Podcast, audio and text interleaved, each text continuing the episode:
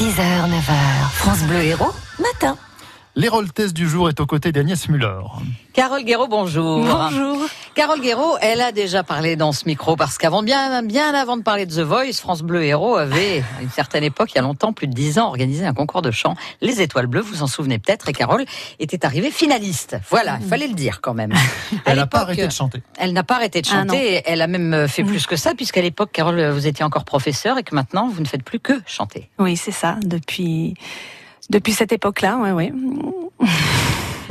Alors, euh, chanter, ça veut dire euh, des tournées. On va parler de la plus marquante quand même, avant de parler de votre actualité. C'est la tournée Mamma Mia, Oui.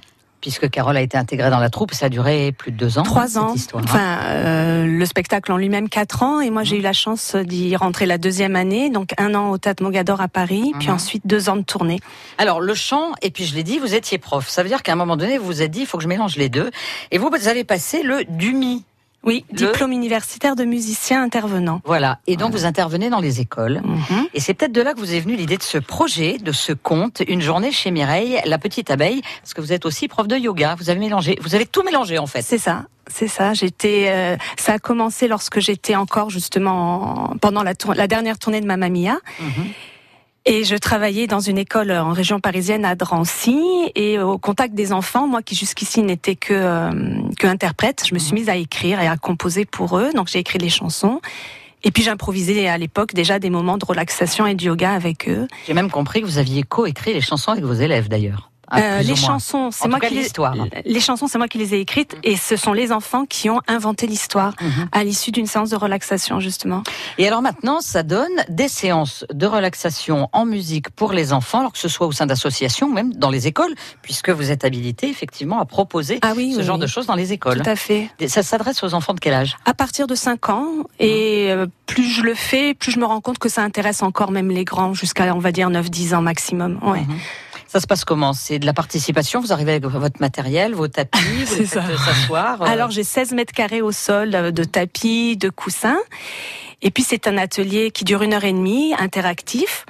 Euh, J'accueille jusqu'à 11 enfants maximum. Et euh, j'ai- en fait, je leur lis, je leur conte l'histoire et je chante les chansons en direct. Et puis il y a des moments, bien sûr, où je m'arrête et où je leur apprends les chansons, on fait des percussions corporelles, on fait euh, des postures de yoga, on Mhm. fait une relaxation en lien, bien sûr, à l'histoire. Donc ils sont tantôt spectateurs plongés euh, dans, dans l'histoire. Moi, je suis chanteuse comédienne. Là, je prends ma casquette de chanteuse comédienne et de danseuse aussi un peu. Mhm. Et puis parfois, j'enlève cette casquette et je mets la casquette de pédagogue de, de- et de musicienne intervenante et de prof de yoga. Et, et là, c'est eux qui font, qui créent. euh. Voilà. Et donc, ça veut dire que si des instituts vous entendent en ce moment même, ils peuvent aller sur votre site ou votre page Facebook Voilà, et réserver une date. tout à Les fait. dates, il y en a d'ailleurs très prochainement. Alors là, je vais intervenir mercredi aux ateliers du lien à Restinclière. Mhm. Euh, et puis ensuite le 11, euh, non pardon, le 15 juin à, à Pézenas avec une association. Mais pour l'instant, reste un client. Voilà, c'est mercredi aux Et il y a encore de ateliers la du place. lien et il y a encore de la place. Voilà. Et il y aura aussi le 25 mai à reste un client. Et il y a un petit CD, regardez, il est oui. très joliment illustré Tout par quelqu'un d'ici aussi. Vous voyez Antoine, comme il est joli ce petit CD. Et puis bon, mais ça on aura l'occasion d'en reparler. Euh, Carole Guéraud ne fait pas que ça puisqu'elle continue à tourner avec une de ses camarades avec qui vous avez depuis des années monté un spectacle de chansons françaises. Avec Laetitia Jolet, Et le très duo bientôt, un hommage À Michel Legrand. à Michel Ah, Legrand ouais. est prévu, donc euh, on aura évidemment l'occasion d'en reparler. En tout cas, Carole Guéraud et une journée chez Mireille, la petite abeille, un yogi conte musical pour les enfants donc de 5 à 9 ans. Oui, 10 et ans jusqu'à 10 ans et le CD à découvrir. Voilà, Carole Guéraud, elle a fait du chemin et elle ne fait plus que chanter. Vous, vous nous en chantez un tout petit bout Tu peux croire en toi, prendre confiance en chacun de tes pas. Je serai toujours là, accompagnant chacun de tes choix. Voilà. Viens donc dans mes bras, si dehors tu crois qu'il fait trop froid. Le soleil en toi est le même que le mien, tu verras. Regardez comme vous avez décontracté Antoine. Tout va Et ça, bien. c'est un arbre. On Ça, c'est un arbre magique qui chante à un enfant venu s'appuyer contre lui dans Voilà. l'histoire. hein. Mais je vous Voilà. ai vu vous transformer en arbre magique. C'est gentil hein, ce qu'il dit. Hein.